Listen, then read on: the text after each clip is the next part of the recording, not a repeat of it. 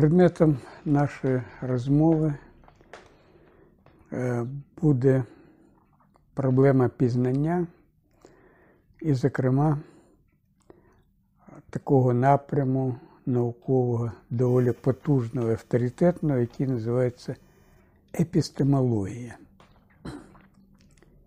Значить, от е, при знайомстві із епістемологією одне з найперших питань, яке виникає, і перш за все в нашому культурно-історичному регіоні, хоча це певною мірою поширюється і на Європу, е, це питання про те, як співвідносяться між собою дві доволі авторитетні науки про пізнання це епістемологія і гносіологія. Значить, е, з подачі німецької класичної філософії е, тривалий час в нашому культурно-історичному регіоні е, майже повністю домінував термін гносіологія, який з давньогрецької мови перекладається як теорія пізнання. Значить, Аналогічний термін існує в німецькій філософії, французькій філософії це називається «La théorie de la connaissance», ну і так далі. Значить, термін цей, повторюю, мав ходіння, поширення. От, Але в наш час він навпаки відбулася така, можна сказати, своєобразна аберація, коли термін епістемологія тепер поглинає все, а гнесіологія або не згадується, або навіть не знають, що він і був такий термін. От. Значить, в чому справа? Ну, почати слід, напевно, з того, що і та інша наука, і гносіологія, і епістемологія це науки про людське пізнання. З чим пов'язана така увага до пізнання? От, І чому вона потребує, воно потребує пізнання спеціальних якихось досліджень? Ну, перш за все, це пов'язано з тим, що людська поведінка, людська діяльність в світі не може, принципово не може базуватися на вроджених і набутих інстинктах. Тобто людину не можна вважати прямим продовженням природно-космічних процесів або агентом цих процесів, які є просто елементом в якомусь там космічному природному процесі. Значить, людина випадає із от такого прямого, повторюю, суцільного потоку природних явищ і опиняється в ситуації, яку доволі часто характеризують як ситуація, коли між людиною і світом утворюється своєрідний інтервал. Це, зокрема, в такому наочному варіанті проявляється в тому, що,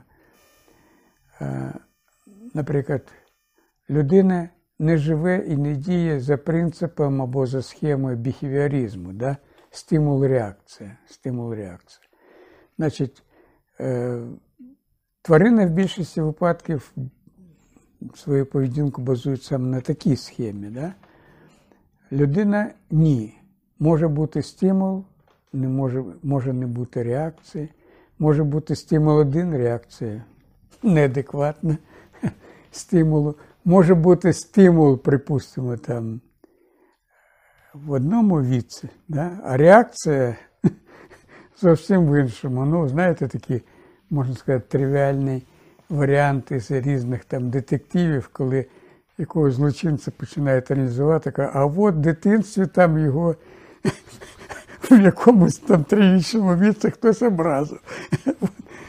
Ну і так далі, і так далі. Значить, але є ще більш вагомі моменти, от, пов'язані з людським пізнанням. І він е, зав'язується на те, що будь-яка тварина, яка, якого б вона не було там, була високоінтелектуальна, розвитку тварина, але будь-яка тварина все одно обмежена своєю природою, своєю генетичною програмою, і навіть оці так звані ем, набуті інстинкти, да, вони все одно не можуть вийти принципово за межі генетичної програми. Якщо ми з вами звертаємо свій погляд на людину, то, звичайно, в людині також є і працює генетична програма. Людина народжується людиною. В ній закладені певні е, структури організму, певні схильності, певні там варіанти е, там, е, ступені свободи, дії і так далі. і так далі. Все це є. Але дуже добре відомо, що якщо, наприклад, новороджену дитину ізолювати від людського спілкування, то вона може зберегти життя, але вона не набуває абсолютно ніяких людських навичок, ні мови, ні понять, ні людської поведінки, якоїсь такої навіть елементарної, і так далі. і так далі. Значить, звідси ми можемо зробити виправданий висновок, що людський спосіб життя і діяльності базується на органічних і генетичних характеристиках людини, але із них не виводиться. Не виводиться.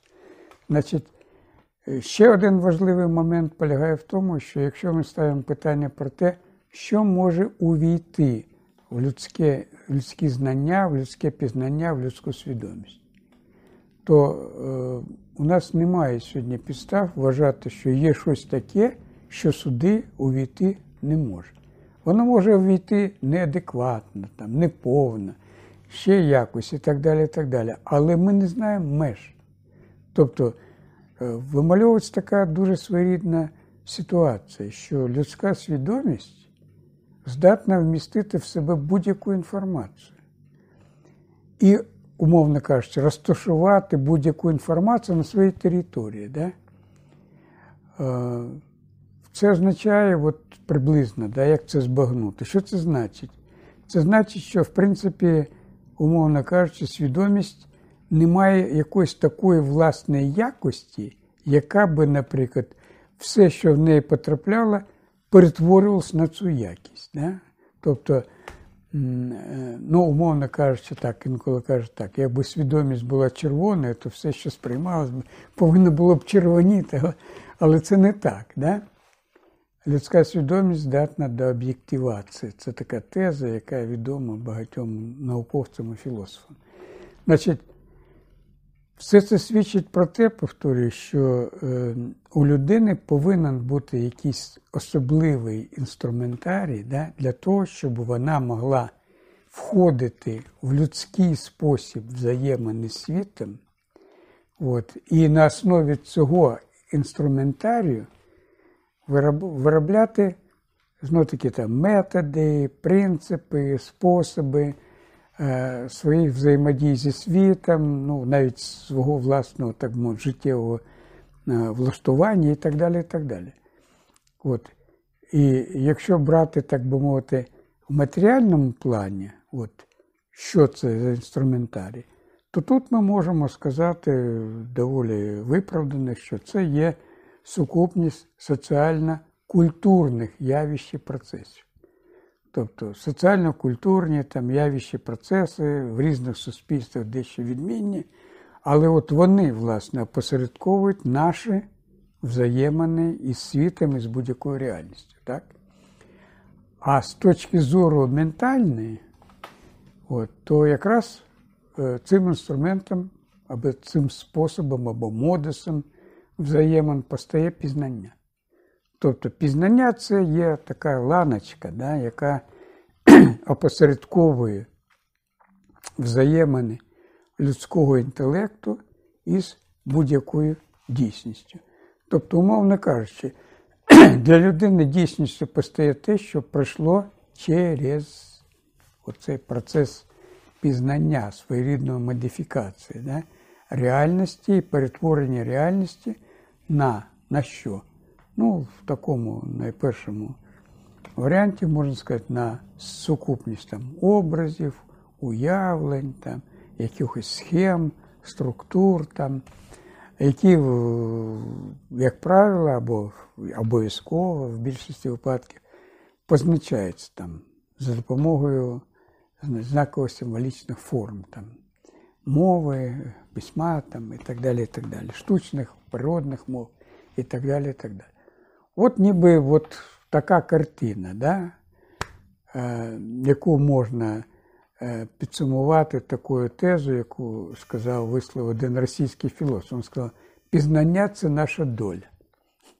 Або інша теза в фільмі Соляріс, один із героїв да, фільму, каже таку фразу: людина приречена на пізнання. Тою мірою, якою вона людина, вона не може покладатись на свої генетичні вроджені там якісь механізми, вона повинна включитися, ну, звичайно, в людську життєдіяльність і обов'язково в пізнання.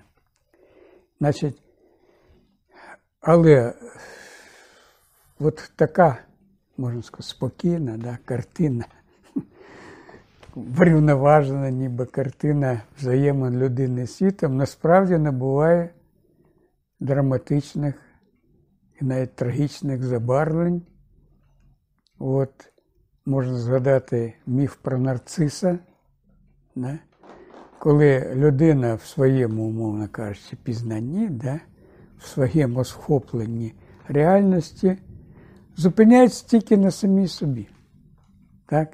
Як він коли каже, що е, власний голос заглушає гром небесний. Да? Людина нічого не чує, окрім самої себе. Тобто відбувається ніби така колосальна суб'єктивізація да? взаємин з дійсністю. Але ще можливо сказати, що можна сказати, ще глибший драматизм ситуація полягає в чому? Він полягає в тому, що хочемо чи не хочемо, але все, з чим ми стикаємось в реальність, дається нам в формі наших уявлень. Сприйняттів, уявлень, відчуттів і так далі. і так далі. Значить, виникає сакраментальне питання. А чи не є насправді те, що ми називаємо реальністю, саме такою сукупністю? Сукупність наших уявлень, вражень, відчуттів. Ми могли би переконати, що це не так за умови, да? що і ми якимсь би чином вискочили да? із себе самих, ну як там, згадайте, там Мюнхгаузен, да? взяли себе за чупринку, висмикнули із людського способу буття і подивилися на все зі сторони. Не людським оком, да? не людським способом. Ми чудово розуміємо, що це неможливо. Значить, Тобто у нас немає можливості взяти якусь реальність поза людиною, нелюдським способом, і порівняти да, з тою реальністю, яка є у людини, яка надана нам людськими засобами і способами.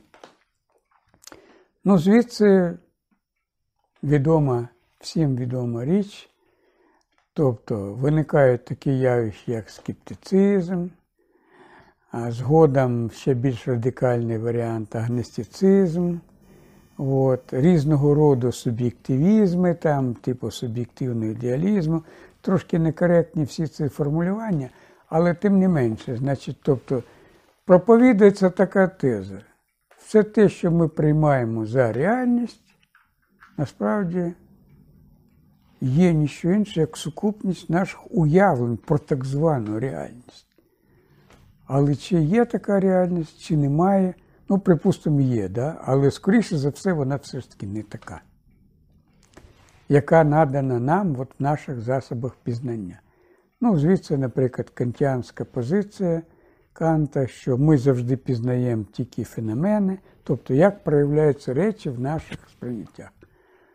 А ми припускаємо, що за ними ніби стоїть річ в собі, тобто є якась реальність.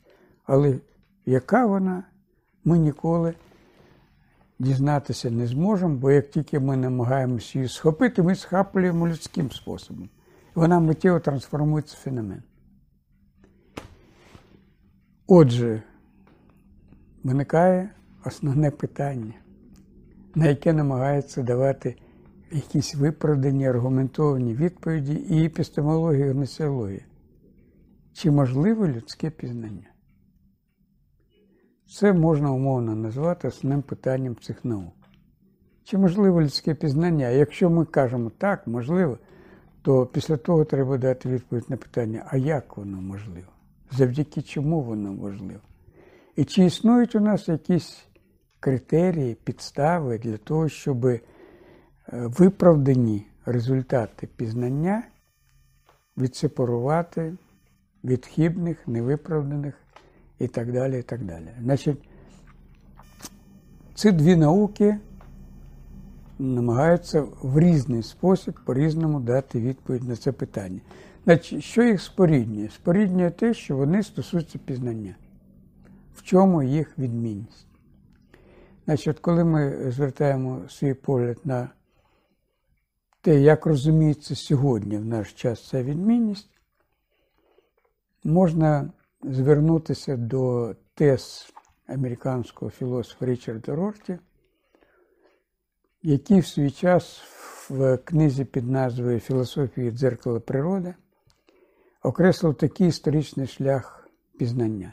Він сказав, що людське пізнання історично розвивалося від антологічного оптимізму через критицизм до епістемологізму.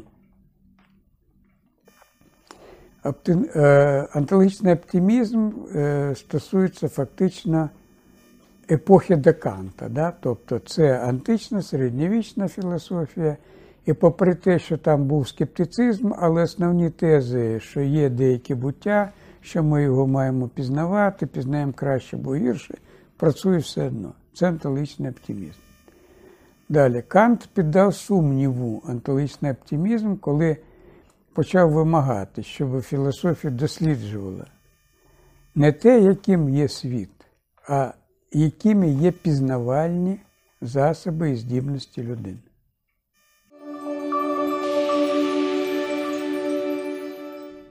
Ну і е, позиція епістемологізму. Значить, критицизм Канта, повторюю, стосується того, що треба дослідити пізнавальні можливості е, людини. Да? І Кант намагався довести, що коли ми досліджуємо пізнавальні здібності людини, то метафізика стає сумнівною, наприклад, тобто постулювати якісь знання поза досвідом це дуже сумнівно. От, І що ем, аутентична дійсність в наших знаннях не присутня. Позиція епістемологізму полягає е, на думку Рорті, ну і не тільки на думку Рорті, взагалі на думку тих, хто досліджує ці проблеми, полягає в тому, що тут робиться ніби наступний крок. І робиться висновок, що першою реальністю, якою оперує наша свідомість і наш інтелект, є не матеріальна речова реальність, а є наше знання і уявлення. Епістема. Епістема це грецькою мовою знання. Значить, це є перша реальність. Про те, чого ми не знаємо, хоч не уявляємо, хоч в якийсь спосіб, хоч прямо, хоч обсадковано, ми нічого сказати не можемо. Для нас існує тільки те, що є в епістемі. Значить, це є епістемологізм. Ну і відповідно виходить так. Ситуація така, що тривалий час, значить, розвивалось пізнання більш-менш з орієнтацією на класичні канони. Потім переломний момент критицизм Канта і наступний крок епістемологізм. В цю картину насправді треба внести значить, пару корекцій. Ну, корекція номер один. Критицизму Канта передував методологізм Бекона і Декарта. А методологізм це вже вихід за межі онтологічного оптимізму і увага вже більш на людину, яка пізнає, бо методологія це є людська справа. Це перший момент і другий момент, що епістемологізм існує реально, проявляється і проявився історично в двох основних формах. Є радикальний епістемологізм, який отак і висловлюється. Є тільки знання і уявлення. І інколи навіть додає, а реальності будь-якої поза ним взагалі нема. Ну, це вже радикальний повтор епістемологізм. Є поміркований епістемологізм. Поміркований епістемологізм визнає, що да, що ми, перш за все, реальність нам надається через знання і уявлення. Але далі наступна теза поміркованого епістемологізму звучить так. Але це не значить, що ми нічого абсолютно не можемо сказати про реальність, що перебуває поза нами і поза знанням. Але шлях до того, що що таке реальність, поза знанням і уявленням, лежить через аналітику знання. От це такий ударний, е, значить, е, момент, ударний, така ударна теза епістемології, епістемологізму. Аналіз знання. Звідси сам термін, да, що таке епістемологія? Це, це теорія знання. От, а теорія пізнання, значить, е, ну, проблематика пізнання сягає своїми корнями міфології. В міфології вже ставилось питання про пізнання. Да? Філософія також з перших своїх кроків ставили по-різному там намагалися осмислювати цю проблему пізнання. Да? От, Хоча цікаво, що обидва терміни, і теорія пізнання, і епістемологія з'явилися тільки в 19 столітті. Наскільки нам відомо, вперше термін теорія пізнання фігурує в лексиконі Круга, німецького філософа, от, а потім в лекціях Шлейермахера, початок 30-х років.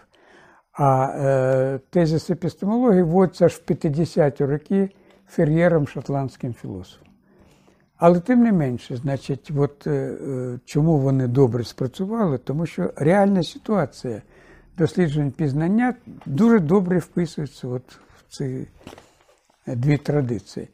Чим відрізняється гносеологія від епістемології? Ну, якщо ми знову таки згадаємо там хоча б так побіжно, да?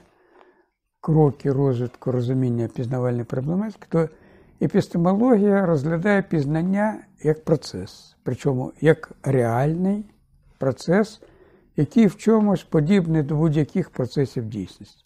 Тобто, як там тече ріка, як пливуть хмари і так далі. і так далі. Значить, Тобто, гносеологія припускає, що пізнання можна досліджувати от, як процес, який відбувається в людині, там, взаємних людини зі світом і так далі. і так далі. В той час, як епістемологія, цей момент зовнішнього підходу до пізнання виключає. Тобто епістемологія тримається на тезі. Якщо навіть я намагаюся пізнавати пізнання зовні, я цього не можу зробити, бо я вже в пізнанні. Значить, тільки зсередини. Ну і в зв'язку з цим гносеологія, звичайно, більше відповідає критеріям, канонам, е, опорним пунктам класичної філософії, класичної науки, класичної культури. Епістемологія більше відповідає не класичному етапу, там, постмодерну і так далі, і тому подібне, значить, е, в розвитку культури, пізнання і цивілізації. Значить, з точки зору от, сьогоднішнього стану філософії, гносеологію можна було би списати в архів. Але але насправді нічому, тому що е, ніхто не може, припустимо, да, комусь заборонити або абсолютно виключити дослідження, пізнання з позиції зовнішнього спостереження. Ну, скажімо, візьмемо знамениту книгу Томаса Куна Структура наукових революцій як доводить свої тези Кун. Він бере протоколи, реальні свідчення того, як відбувалися якісь відкриття, як робилися викладки, як теорія створювалася і так далі. Це все запротокольовано. Це є в архівах. Значить, можна, досліджуючи це, робити висновок. От, значить, Це перший момент. Другий момент полягає в тому, що гносеологія за свою історію існування розробила ну, доволі, можна сказати, ефективний, гнучкий апарат дослідження пізнання. Тобто тут були, наприклад, виявлені такі проблеми, як джерела пізнання, тобто на чому базує людина свої знання, да? звідки бере джерела рівні пізнання, засоби пізнання, форми пізнання. Далі окреслили більш-менш основні пізнавальні здібності людини, такі як, наприклад, розсудок, розум, там, уявлення і так далі. і так далі. От е, якщо поставити питання, чи може епістемологія, будучи елементом сучасної некласичної філософії, не використовувати це поняття? Ну, я думаю, що відповідь буде однозначно негативна. Ні, не може. Вона так чи інакше до них звертається з певними там своїми там, поправками, там, зауваженнями і так далі. І так. Але звертається.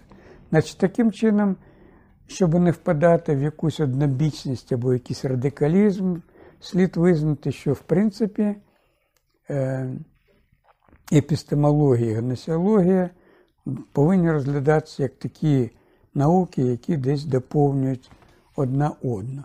Хоча, е, якщо брати знову таки реалії от нашого часу, то е, все-таки більше сьогодні поширений термін епістемологія. От, Причому, скажімо так, Науковці в більшості випадків орієнтуються на поміркований епістемологізм. Тобто вони визнають, що ми пізнаємо реальність, що через знання ми можемо, через здобуті знання ми можемо робити висновок щодо того, якою може бути реальність. На яких підставах?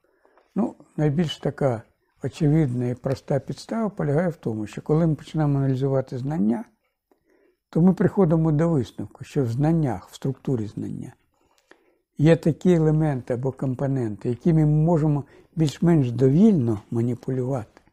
А є такі, які при всьому бажанні ми змінити не можемо.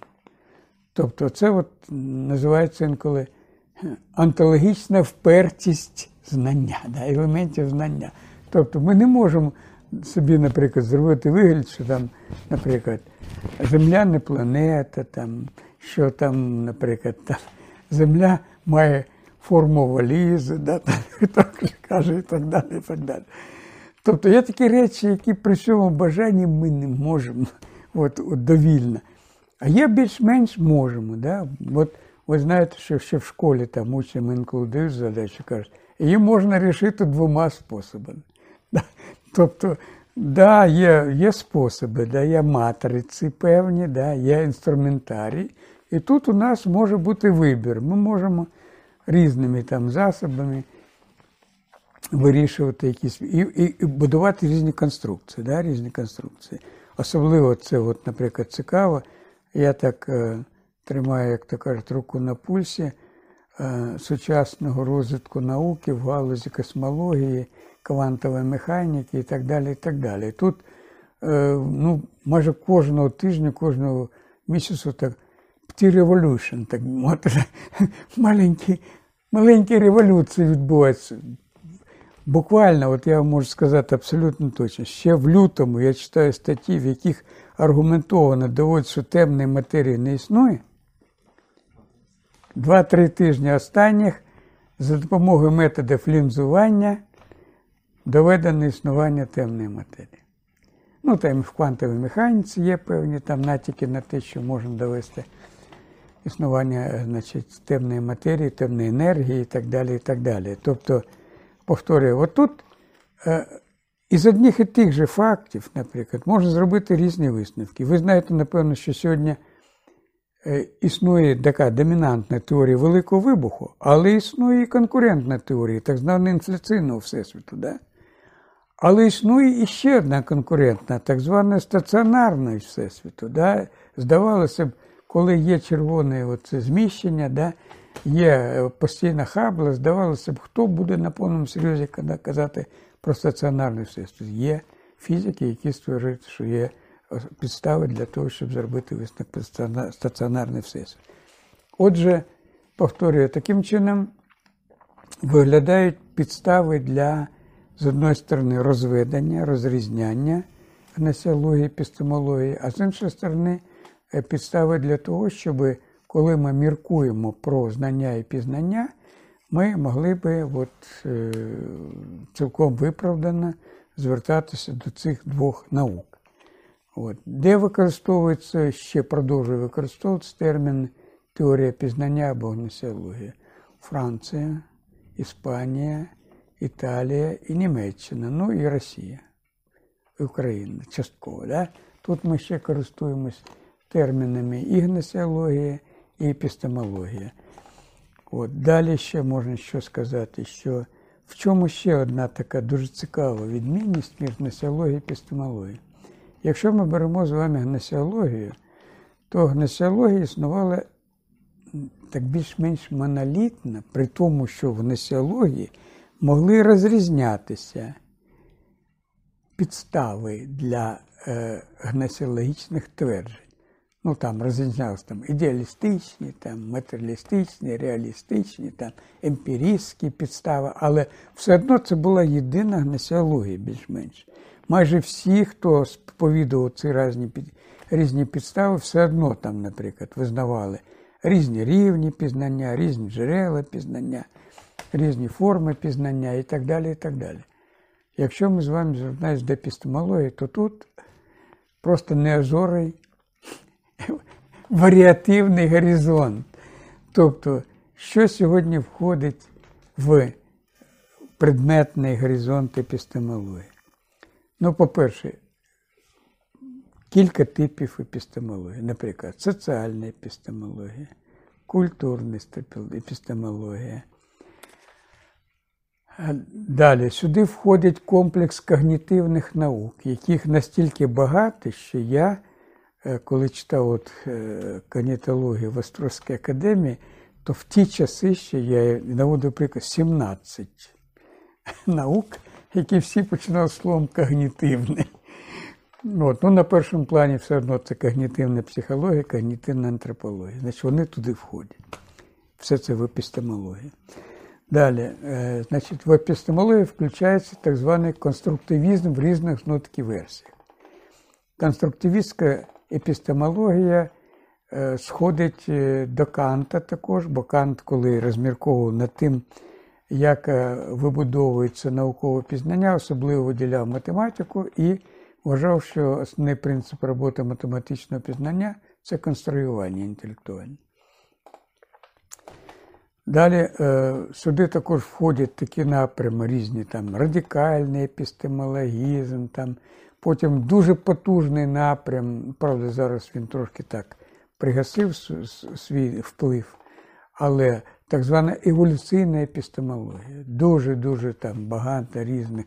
От Конрад Лоренс, наприклад, вважається одним із фундаторів еволюційного епістемологізму, епістемології і так далі. і так далі. Тобто, от ще одна відмінність, повторюю, яка засвідчує нам зайвий раз, що епістемологія це все-таки дітище некласичної культури і некласичної філософії, в той час як несіологія все-таки це більшою мірою класична.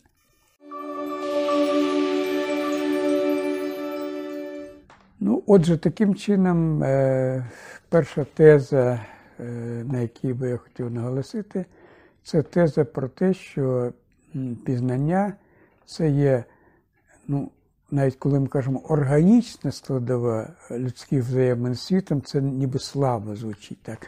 Можна було б сказати, це одна із вирішальних таких фундаментальних засад людських взаємин із світом.